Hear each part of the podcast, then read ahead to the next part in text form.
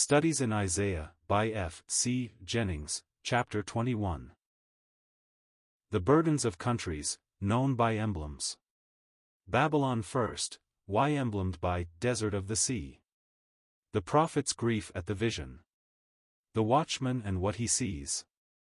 Significance of the roar of a lion.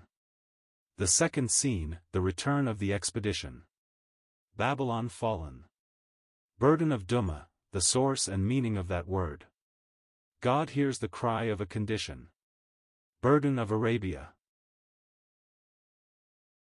In the next two chapters we have four burdens, linked together by each of their subjects being expressed, not in a plain word or name, but by an emblem. Thus in the first, desert of the sea, next, Duma and Seir, meaning silence and storm, and in the last, valley of vision, we have respectively and with tolerable clearness Babylon, Edom and Jerusalem expressed, whilst in the one remaining, the third in the order given in the text, while it is not quite as clear, yet the one word, Arab, or Arab, with only a difference in pointing, covers in its double meaning both, Arabia, and, in view of Arabia's approaching night, evening. Verses 1 to 10, then, deal with Babylon, as is evident from verse 9, under the emblematic phrase, desert of the sea, and may be rendered thus. 1. As sweep the whirlwinds through the south so comes it from the desert, from the land that strikes with terror. 2. Oh, cruel is the vision that is shown me. The spoiler, he is spoiling still. The waster, he is wasting. Up then, Elam, up. Besiege, O Mede, besiege so will I make all those sighings to cease. 3. For this are my loins with anguish filled. Pangs of affliction have seized me, as the pangs of a woman in travail. I writhe at the hearing. I am amazed at the seeing. 4. Wildly my heart beats. Horrors affright me. Even the calm of the twilight I love hath he turned for me into quaking. 1. First, we must ask, why is Babylon called Desert of the Sea? No doubt a natural reason might be found in the topographical situation of that most ancient city, in a vast plain or desert, and yet with its precise location amid marshes, broad sheets of water, and intersected by the great river Euphrates.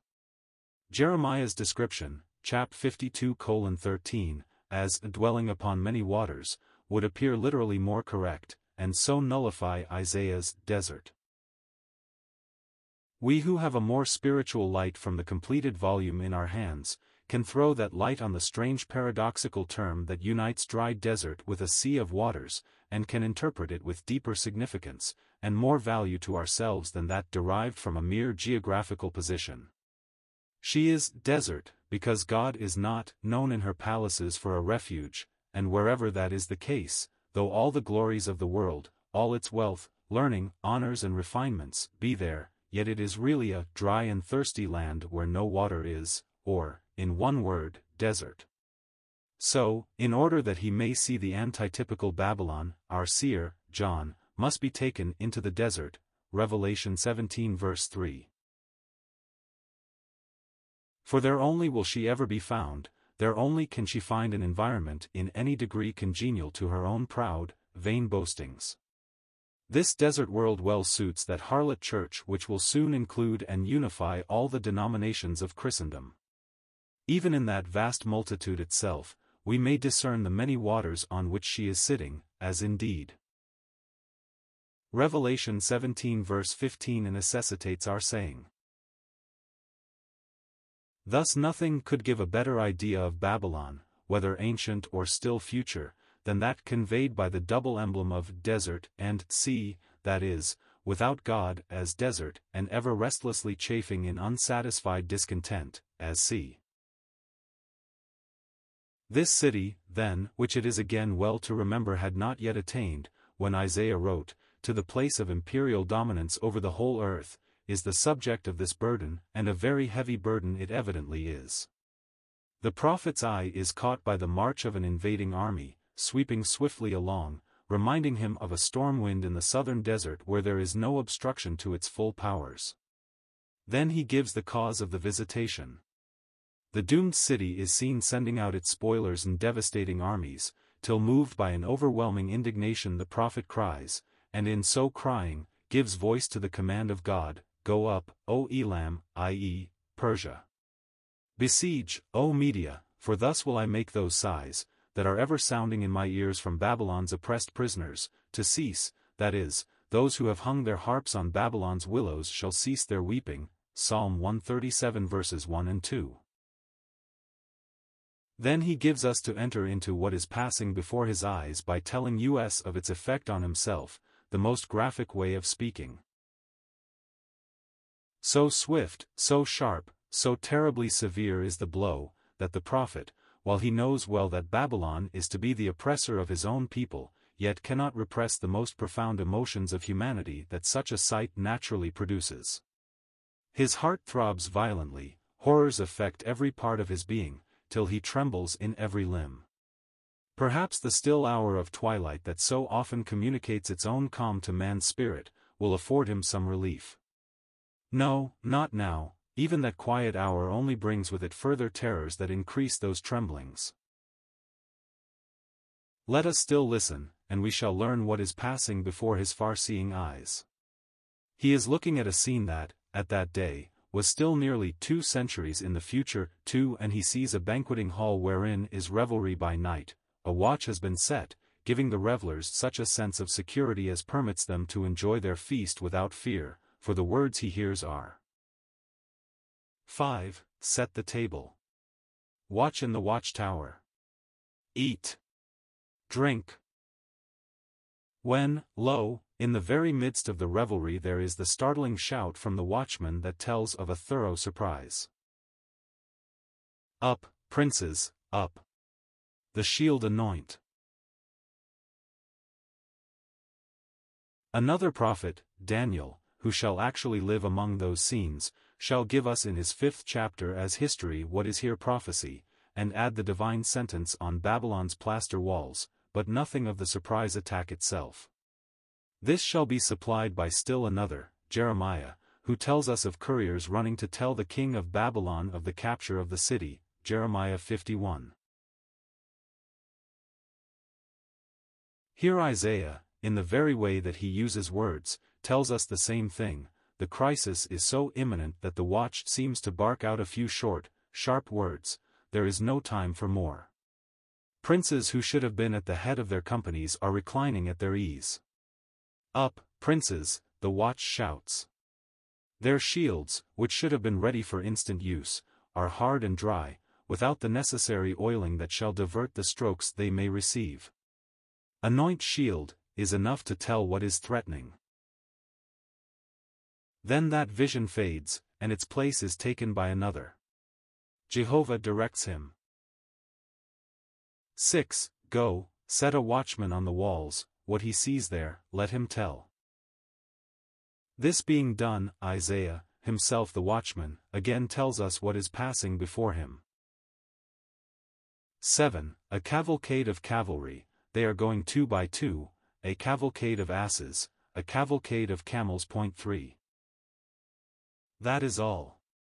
It is evidently some military expeditionary force, which the prophet watchman would not have been thus shown did it not have vital reference to his own people. Not only cavalry, but in those wars even asses and camels were used, not only for carrying the necessary impedimenta, but were also taken into the fighting line, and by throwing the enemy into confusion, more than once turned the tide of battle. But the swiftly moving army passes out of sight, leaving him to ask on what errand they are being sent. Against what power can they be moving? What will be the outcome of the expedition? For the answers to these unspoken, yet surely to be supplied questions, for only by something of this character can the proper connection be seen, he listens intently. 8. Then he cried as a lion, high on the watchtower, My lord, I am standing, watch and ward keeping, day after day, yeah, my watch keeping, night after night. If commentators, like Delitzsch and others, are to be followed, this must be interpreted thus, weary with watching day after day and night after night, with nothing occurring, no tidings, nothing to be seen, his overstrained nerves at length succumb, and he breaks out in irritable complaint. He loses all patience and growls as if he were a lion, with the same long deep breath out of full lungs, complaining to God that he has to stand so long at his post without seeing anything, except that inexplicable procession that has vanished away, Delitzsch. We are not compelled to accept this, feeble, tame and pointless as it is. Is such impatience altogether consistent with the submissive obedience of the prophet? Is this an adequately and scripturally sustained reason for that lion-like roar?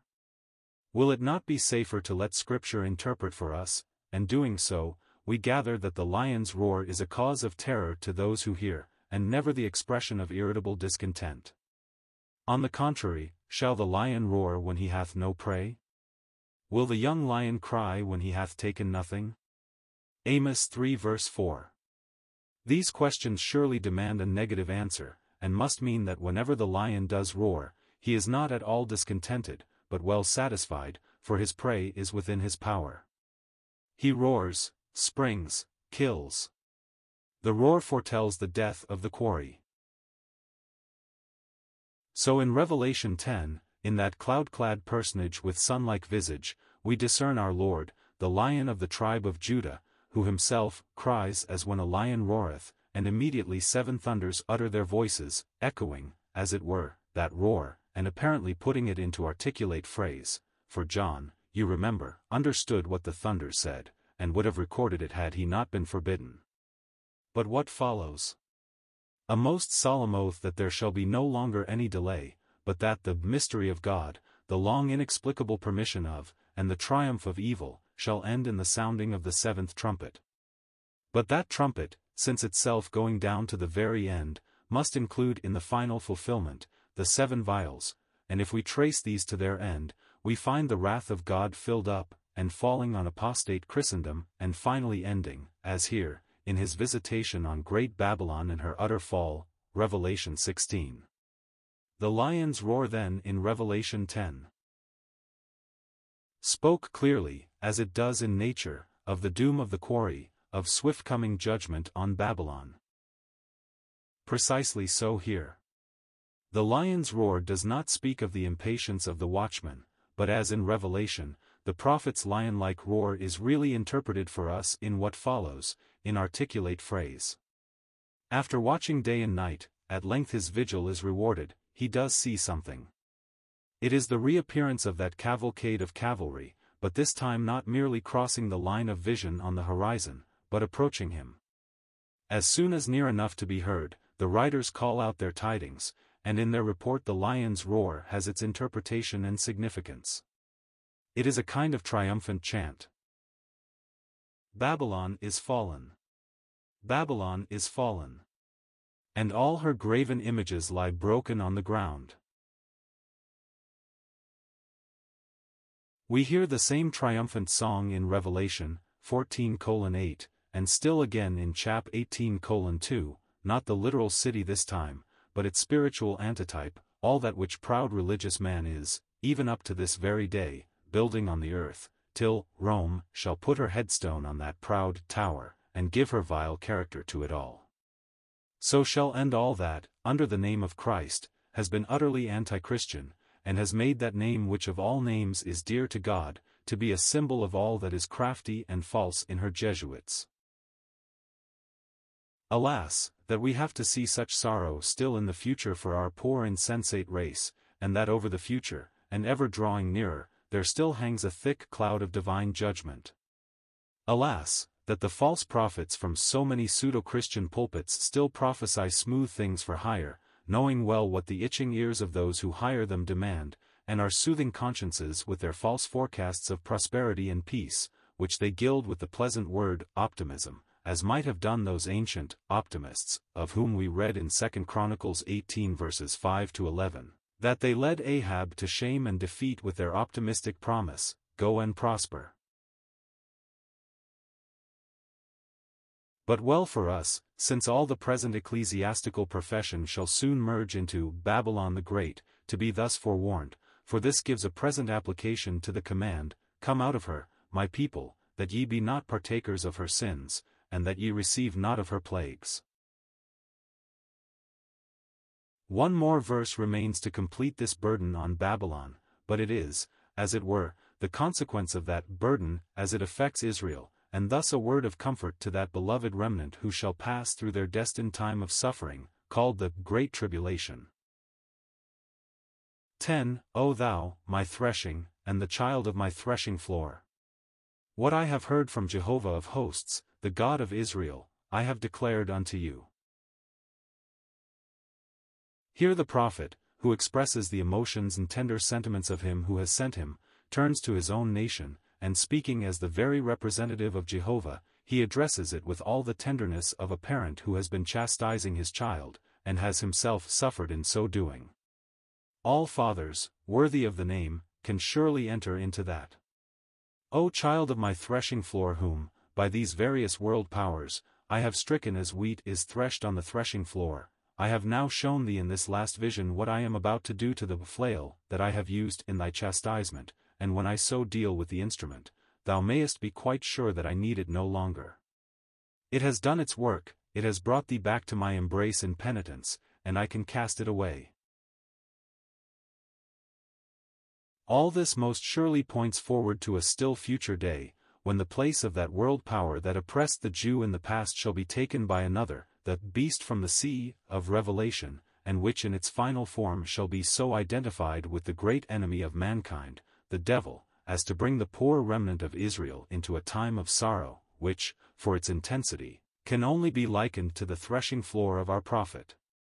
But when the Lord does intervene on Israel's behalf, the threshed becomes at once the thresher, as Micah distinctly assures us, chapter 4:13, Arise, thresh, O daughter of Zion. It is like the two buckets of a well, one being up, the other must be down, Babylon, up, Israel down. So that chant, Babylon is fallen, though a dirge for Babylon, is a triumph song for Israel. This justifies our saying that the judgment on the spiritual Babylon, the harlot church, equally involves the full and final deliverance of the true bride of Christ, by her rapture to be with him forever.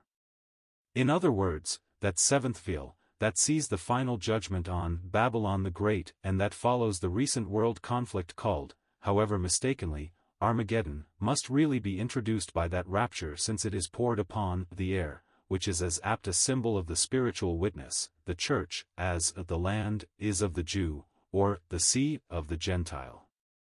If so, then the Lord's coming for us must be near indeed, the very next event foretold by our own prophetic book of Revelation. The next burden is that of Duma, which by an Isaiahan play on words is a form of the word Edom, only with the removal of the vowel sound e from the beginning to the end of the word, in order to give it that double meaning so characteristic of Isaiah's use of words, and introducing into it that of deep silence, for that is the English equivalent of Dumah. Thus the name Edom is turned into an emblem of the future fate of Edom. It becomes the land of death-like silence, for nor can we afford to be indifferent to this strange, short burden, since we hear in it that oft-repeated inquiry that so many weary spirits have uttered throughout the centuries, and never with more earnestness than today, for the crowding of portents into the last few years has both awakened hope and certainly deepened this longing. The whole burden consists of just this one question and its answer. 11. A cry comes to me from Seir, Watchman, what of the night? O watchman, what of the night? 12. The watchman says, Morning comes, but also night. If ye will inquire, inquire. Return. Come. It is certainly cryptic enough, but not the less eloquent on that very account. The cry comes from no specified person, but from Seir. Nor can it be without any significance that again the name is changed, the same country is no longer either Edom or Duma, but Seir. That very name, then, will suggest to us the reason for, or significance of, the cry. What is Seir? The word means rough, hairy, precisely as is said of Esau, the first settler in this land, Genesis 25 verse 25, he was the hairy, Seir, man, and as is not uncommon in Scripture, the man and his land are identified by some striking characteristic that they have in common. Here the rough, hairy man Esau, goes to his own place, finds his suited dwelling in a rough, mountainous, forest-covered and storm-swept country. Point 5. It is not without interest that, as the topography of Babylon corresponded to the spiritual significance of the emblem used, so here, all travelers report that the land of Edom has indeed become Duma, a silence of death ever brooding over its desolate and storm-swept mountains.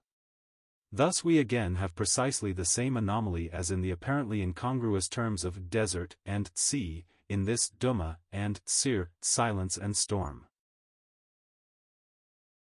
Again, as in that earlier burden, we will not stop at superficial topography, but let the light of the New Testament put its deeper and truer meaning into these words. How strikingly, then, does the present condition of the present prophetic earth answer to both Duma and Seir, it is silent Godward, as Babylon was desert from that same point of view. No songs of adoring praise are rising to God from its masses of lifeless professors, for they have neither felt the burden of their guilt, the terrors of a coming judgment, nor seen that guilt borne by another. In this respect it is also silent as Dumah. Yet from the manward side, how filled is that same scene today with tumult, how tossed with storm it is. What a tumult! It is Seir. Again I say, how true is this to the actual condition of the antitype of Duma and Seir today? The very condition of this prophetic earth, the sphere and the consideration of the spirit of prophecy, cries for intervention. A cry is ever coming from it, from its tumult, from its restlessness, from the evident failure of the last experiment in the form of human government, democracy, from its death-shadowed silence Godward, from the storm-swept earth, a pathetic longing cry comes, not only from a few human lips, but from that very condition. It comes out of Seir, and this is the burden of the cry, Watchman, what of the night? O watchman, what of the night? Nor is this simply a repeated question. There is a very slight difference in the way it is put that leads Delitzsch to say. The more winged form of the second question is expressive of heightened anxious urgency and haste, six just as a sick man, who has tossed through many weary hours, longs for the night to end, and ever and again asks, What time is it? Oh, tell me, is it not nearly daybreak?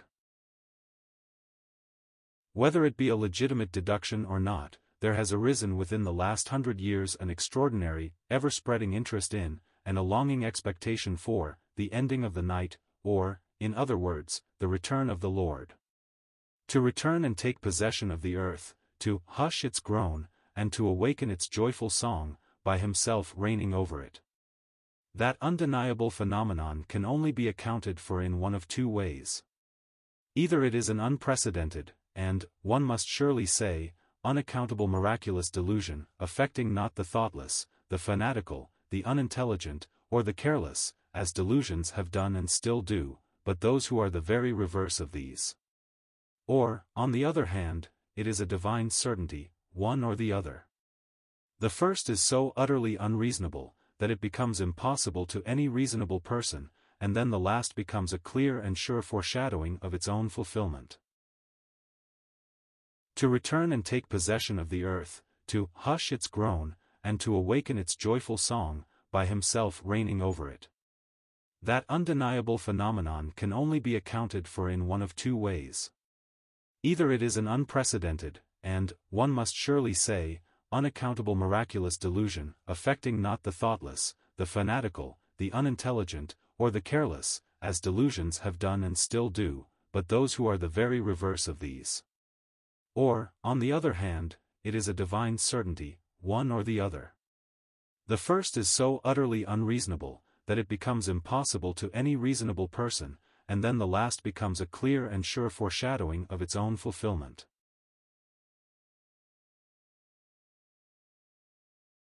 It is not in the least difficult to trace the path of the Church through the watches of that night, as to which the cry comes, for these we are not only told are four, but their significant characteristics are given us by the very lips of our Lord himself in Mark 13 verse 35.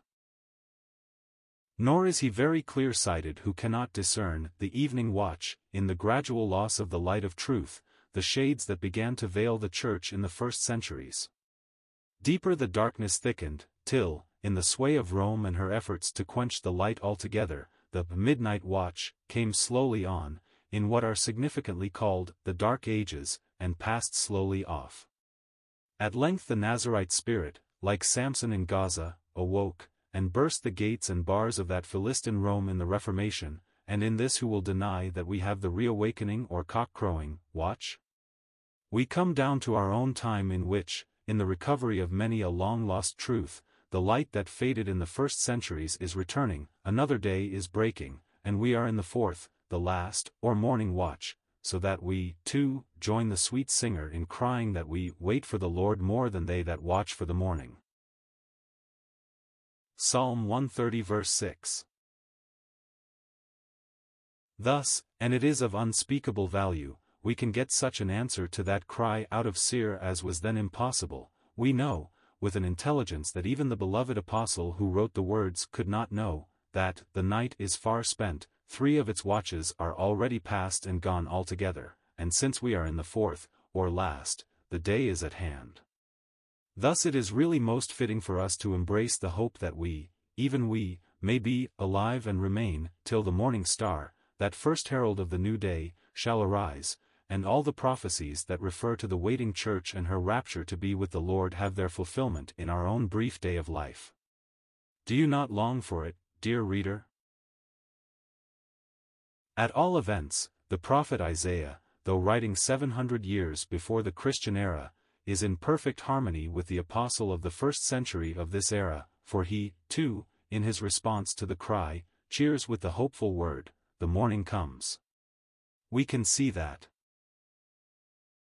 The summer morn we've sighed for, the fair, sweet morn awakes.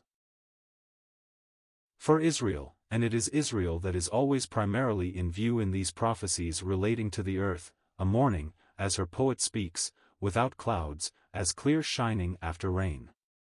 All her storms shall then be as yesterday, as a tale that is told, all her future shall then be one long bright morrow, in which the sun, her own sun of righteousness, shall flood the happy scene with his beams. The morning comes, says the prophet, the day is at hand, says the apostle, and so far they are in perfect accord. But here our apostle stops, and rightfully and happily stops, for there shall never be night to that day whereof he is speaking. Not so with the prophet, the morning comes indeed, but also the night. That is, in full accord with the cryptic oracular character of the whole burden, the same moment that ushers in the perfect day, ushers in the night too. That should present no difficulty to us who have the light of 2 Thessalonians 1 verses 6 and 7 upon it. It is the day of the revelation of the righteous judgment of God, seeing it is a righteous thing with God to recompense tribulation to them that trouble you, and to you who are troubled, rest. There we get both the night and the day, as another prophet writes, Woe unto you that desire the day of the Lord. To what end is it for you? The day of the Lord is darkness and not light, Amos 5 verse 18. That must mean that even when that longed-for day does break in blessing on the penitent Jew and Gentile, it is night, still, and, alas, forever for the impenitent. Thus interpreted, the morning and the night are in absolute harmony with the other apparent anomalies of desert and sea, of silence and tumult. Is there still perplexity in your mind? Are you still uncertain as to the meaning of this strange combination of day and night? Then inquire. No honest inquirer is ever denied. Only be careful to inquire at the right source, for today there be many who assume to be able to answer every prophetic question, till the very air is filled with wild speculations and hypotheses that are asserted with all the assurance of being directly inspired of God, discordant and mutually destructive as they are, to be answers, till the simple inquirer is bewildered, discouraged, and tempted to drop the whole matter as being beyond the possibility of solution. That is not wise. Far better is it to wait patiently on the Lord. His Spirit is still with us to lead into all truth. Nor does that mean that we shall acquire everything in a moment, leaving no more to be learned, but by slow degrees, testing our faith and patience, ever leaving much still unsolved that shall serve to maintain our dependence, and which shall also be communicated as we are fitted to receive it, not refusing, in what is spiritual pride, light from others who may have been taught of the Lord before us, yet, on the other hand, whilst not accepting quickly every new thing, yet not hastily. Abandoning what we have long believed, ever testing all, not by some fragments, but by the whole of the written word. The oracle ends with two words, return. Come. The first can only refer to those who need to return, that is, who have wandered away, and we must surely assume from God. That strange day of both light and darkness is near. Let us make very sure that for us it shall be light, not the darkness, the morning, not the night. So this answer to the cry out of Seir ends with that gospel word of invitation as to the weary and heavy laden, Come. Oh, come to an embrace that will hold thee safe amid all the storms that are lowering on our horizon, and have still to beat on this earth. Verse 13 begins, The burden against Arabia, which may also be read, the oracle in the evening, for in this case, as if to guide us into seeing an emblematic designation where we might possibly question it, there is added what is entirely lacking in the others, the preposition in, so that just as we have in Dumah a word with two meanings, and itself thus telling of the overhanging penalty, so here. The very word Arabia, with only a difference in the vowel points, means evening, telling surely of Arabia's day drawing to an end, and the night approaching. This is in perfect accord with our prophet's love of a play on words, overruled by the inspiring spirit for his own ends. 13. In the forest in Arabia, or, in the evening, must ye pass the night, O ye caravans of Dedanim. 14. Bring water for the thirsty, th. Inhabitants of Tema with their loaves of bread are coming to feed the famished fugitives. 15. For these are all a flying from before the swords, flying from before the flashing sword, unsheathed, flying from before the bow, ready bent, flying from before all the miseries of war. Here, then, we have an evening picture. Caravans of Dedanim, those people who are so mysteriously connected both with Ham, Genesis 10 verse 7, and Shem, through Abraham and Keturah, Genesis 25 verses 1 to 3, and who here represent Arabia, are first seen traveling their accustomed route, but are being driven out of it by a powerful military expedition, from which they can only hope for safety by flight and concealment. The picture in verse 15 is intensely graphic with its fourfold repetition of the expression, flying from. From swords they flee, aye, from drawn flashing swords ready for use, and bows all strung and ready to follow even those at a distance, and the last line sums up all, comprehensive enough to all who know what war is, with its widespread miseries. So these Dedanim hide wherever thickets promise shelter. The prophet's sympathies are again wakened, and he cries for water to be brought, whilst those who live in Tema recognize their blood relation to the fugitives, Genesis 25 verses 13 to 15, by stealing to them with bread. But the burden goes on. 16. For thus hath Jehovah said unto me, Let but a year pass, as the year of one hired, then all shall be over with Kedar's display. 17 and few shall the remnant be of the bows of the mighty, of Kedar, for Jehovah, the God of Israel, hath spoken. Kedar stands here as representative of all the Arabians, and again the very word speaks in its mournful meaning of the gloomy cloud that overhangs them, for it means, black, as the sign of sorrow and mourning. But gloom never ends God's ways with men. We turn over a few pages of our prophet and we hear Kedar even bidden to sing with joyful exultation, chapter 42 11, Let the wilderness and the cities thereof lift up their voice, the villages that Kedar doth inhabit, let the inhabitants of the rock sing, let them shout from the top of the mountains. What has caused such a difference? Jehovah's servant has been manifested, and joy ever comes with his coming. So mournful Kedar echoes rough Seir's cry for the morning. I am able to say little more as to this burden, but we may all be very thankful that the evening never ends God's ways. Always is it, as at first, the evening and the morning, that make up the days, every evening being but a new beginning, the morning of another day. Footnotes 1. These lines, it will be noted, differ from the A, V, but the above rendering is not far from the revised, and gives the sense intended.